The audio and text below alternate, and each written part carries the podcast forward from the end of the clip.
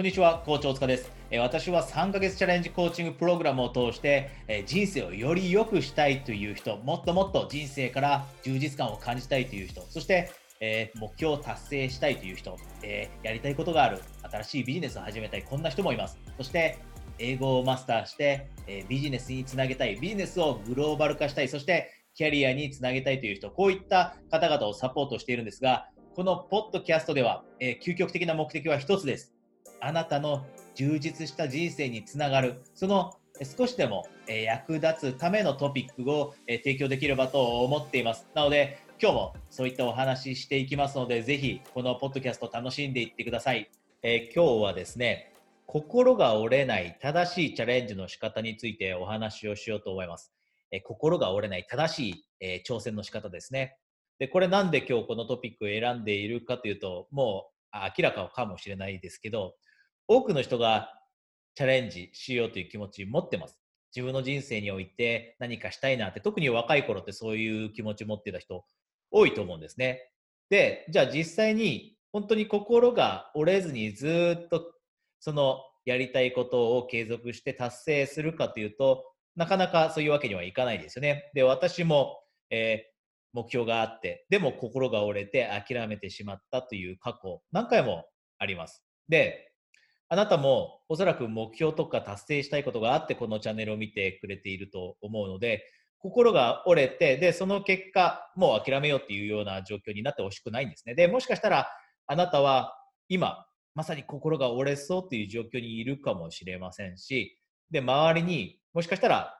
えー心が折れそうっていう相談をあなたに持ちかけている人がいるかもしれません。友達か知り合いで。で、そういった人にはぜひですね、今日のお話、えーシェアしてほしいとも思いますし、あなたが心が今折れそうですという状況にいたらですね、ぜひ、えーこのビデオの中でお話しすることをですね、取り入れていってほしいと思います。ここで一つだけお知らせがあります。私はですね、ここ最近こういったご要望をよくいただくんですね。コーチングって3ヶ月だったりと続くものなので、一度試してみたい。自分にコーチングが合うのか、またはコーチングがどういったものか、そして相談する機会が欲しい。こういったご要望をたくさん、えー LINE でいただいています。なのでですね、今、え1回だけプライベートセッションをプレゼントしています。えこれはですね、LINE で友達登録していただいた方限定で、えーお送りする、お届けするプレゼントになりますので、もしあなたが3つの、えータイプ、これから私がお伝えする3つのタイプに該当していてで、試してみたいと思っていたらですね、えーぜひこちらにお申し込みください。で、その3つのタイプってどういったタイプかというと、私がやっている3ヶ月チャレンジコーチングってこういったものなんです。1つ目のタイプのコーチングは、人生を変えたいと。例えば仕事とかうまくいっているものの人生に満足できなかったり、なぜか人生から幸せを感じることができない。なので、それを変えたいと。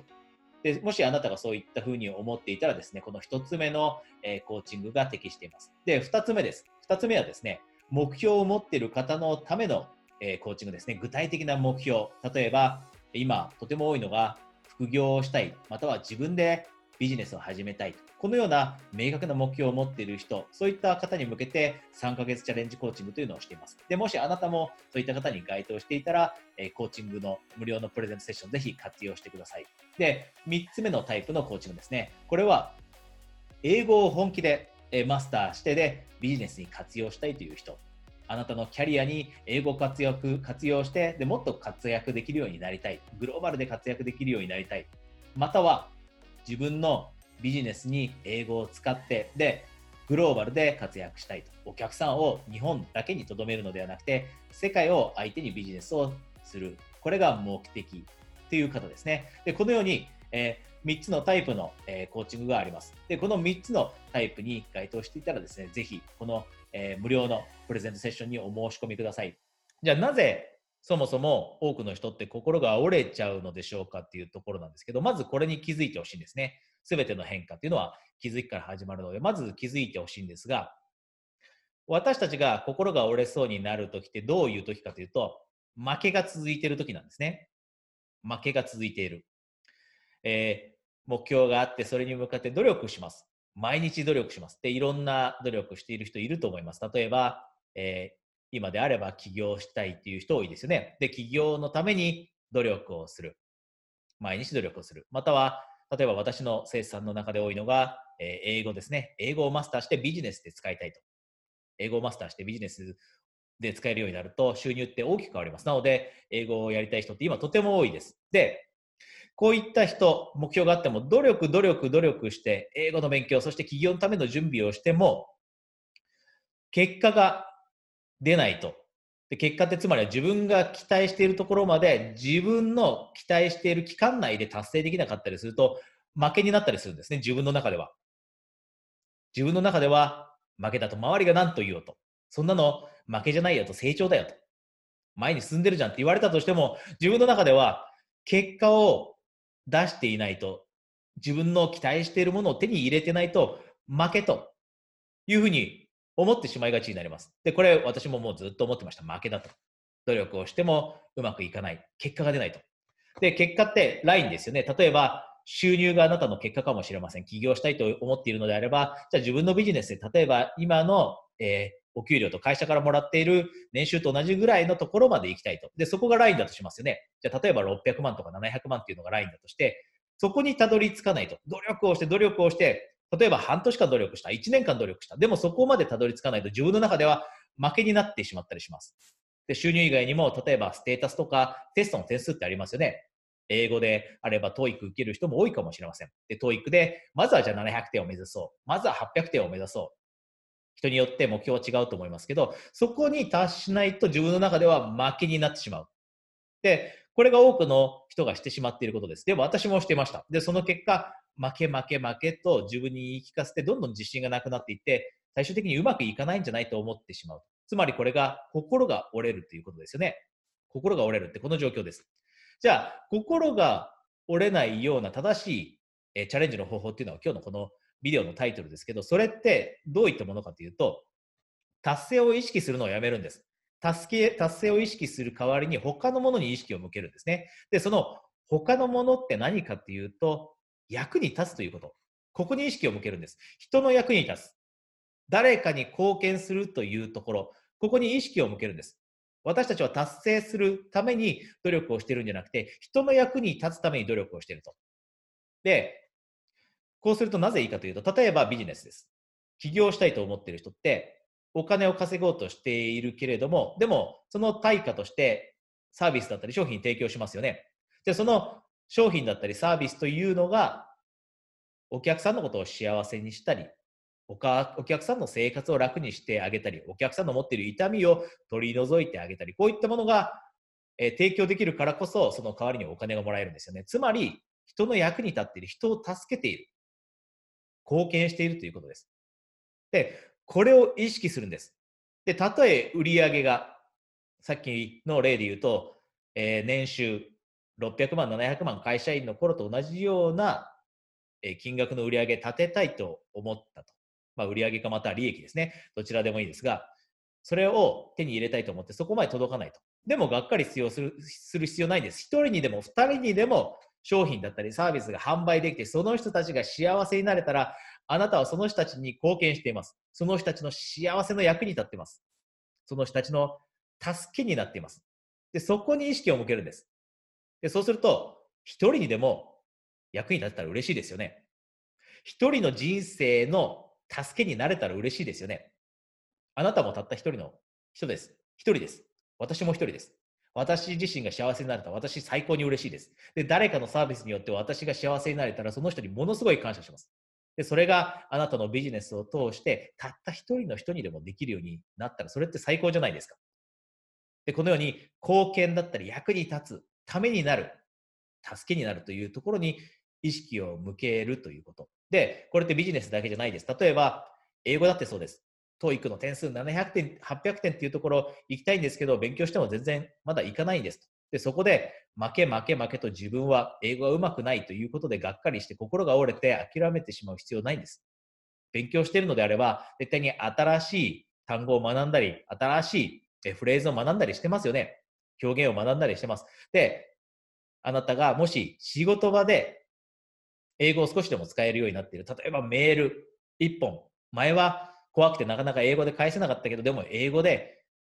メールが書けるようになった。これだって一つの会社に対する貢献です。一つの貢献です。英語で少し電話ができるようになった。これも一つの貢献です。誰かの役に立ってるんです。あなたのやっていることって。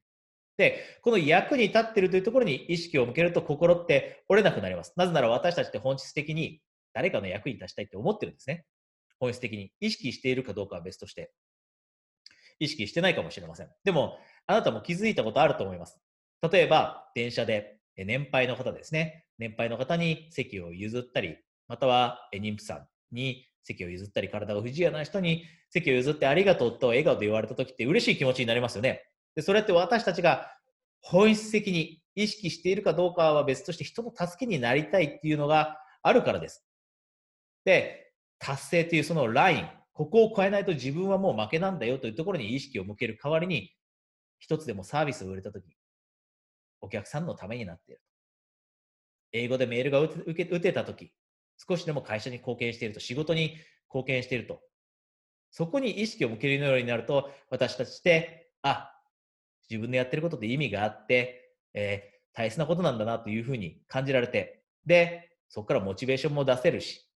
つまりは心が折れるという状況を脱することができるのも、ここに意識を向けるからです。で、私はコーチなので、こんなふうに聞かれることあるんですね。達成に